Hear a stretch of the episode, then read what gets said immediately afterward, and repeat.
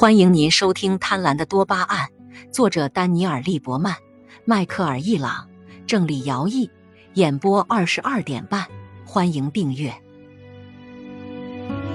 贪婪的多巴胺》第一章：一个大脑，两个世界。约翰·道格拉斯·佩蒂格鲁是澳大利亚昆士兰大学的心理学荣誉教授，他是沃加沃加的当地人。这个城市的名称听起来就充满欢乐。佩蒂格鲁在神经科学领域取得了不小的成就。他最知名的成就是修正了关于会飞的灵长类动物的理论。这一理论认为蝙蝠是人类的远亲。通过这项研究，佩蒂格鲁成为确定大脑如何形成三维地图的第一人。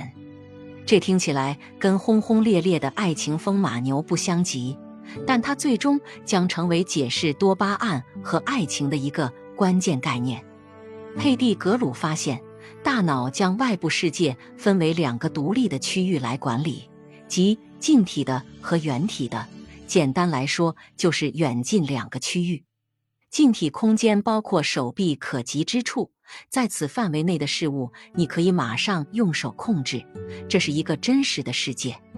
远体空间是指你的手臂无法触及的地方。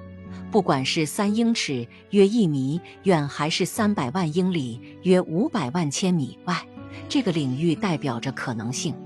基于这套对位置的定义，你将得出一个显而易见但实用的结论：由于从一个地方移动到另一个地方需要时间，任何与原体空间的互动肯定发生在未来。或者换一种说法，距离与时间有关。举个例子。如果你想吃桃子，但离你最近的桃子位于街角市场的水果摊，那你现在就没法享用它，只能在未来你购买之后才能享用它。得到一臂之外的东西需要做计划，这种计划可能是站起来开灯这样简单的事，可能是走去市场买桃子，也可能是弄清楚如何向月球发射火箭。原体空间中的事物的定义就是如此。得到他们需要努力，需要花时间，且大多数情况下需要做计划。相反，近体空间的事物是可以在当下体验的。这种体验是及时的。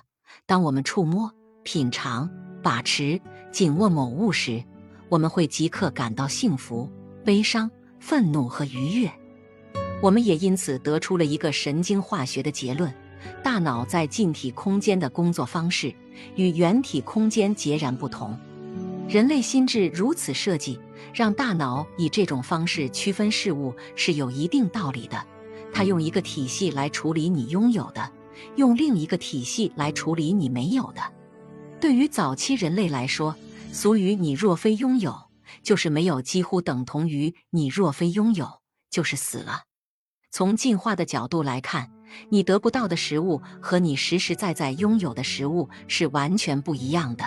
对于水、避难所和工具也同样如此。这个分类非常基础。于是，大脑进化出了不同的信号通路和化学物质来处理近体空间和远体空间。当你向下看时，你就看向了近体空间。此时，大脑被处理当下体验的化学物质支配着。但当大脑处理原体空间时，有一种化学物质的影响比其他所有物质都大，即与预期和可能性相关的多巴胺。那些远处的东西，即我们没有的东西，不能被使用和消耗，你只能去渴望。多巴胺有一个非常特殊的职责：最大化利用未来的资源，追求更好的事物。生活中的每个部分都被划分成这两种方式：一种方式决定我们想要什么，另一种方式决定我们拥有什么。你想要一套房子，感受到为了买房必须努力工作的欲望，这时候你就在使用控制原体空间的大脑回路。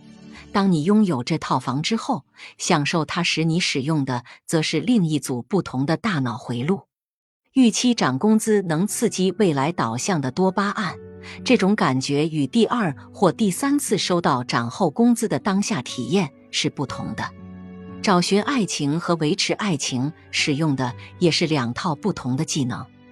爱情必须从原体经验转向近体经验，从追求到拥有，从翘首期盼到精心呵护。这些技能差别很大，这就是为什么爱情的本质在经过一段时间之后会变化，也是为什么对很多人来说，爱情在多巴胺兴奋或所谓浪漫之后会消失。但也有许多人实现了这个转变过程，他们是如何做到的？他们在多巴胺的引诱之下，如何以智取胜？听众朋友，本集已播讲完毕。请订阅专辑，下一集精彩继续，欢迎收听。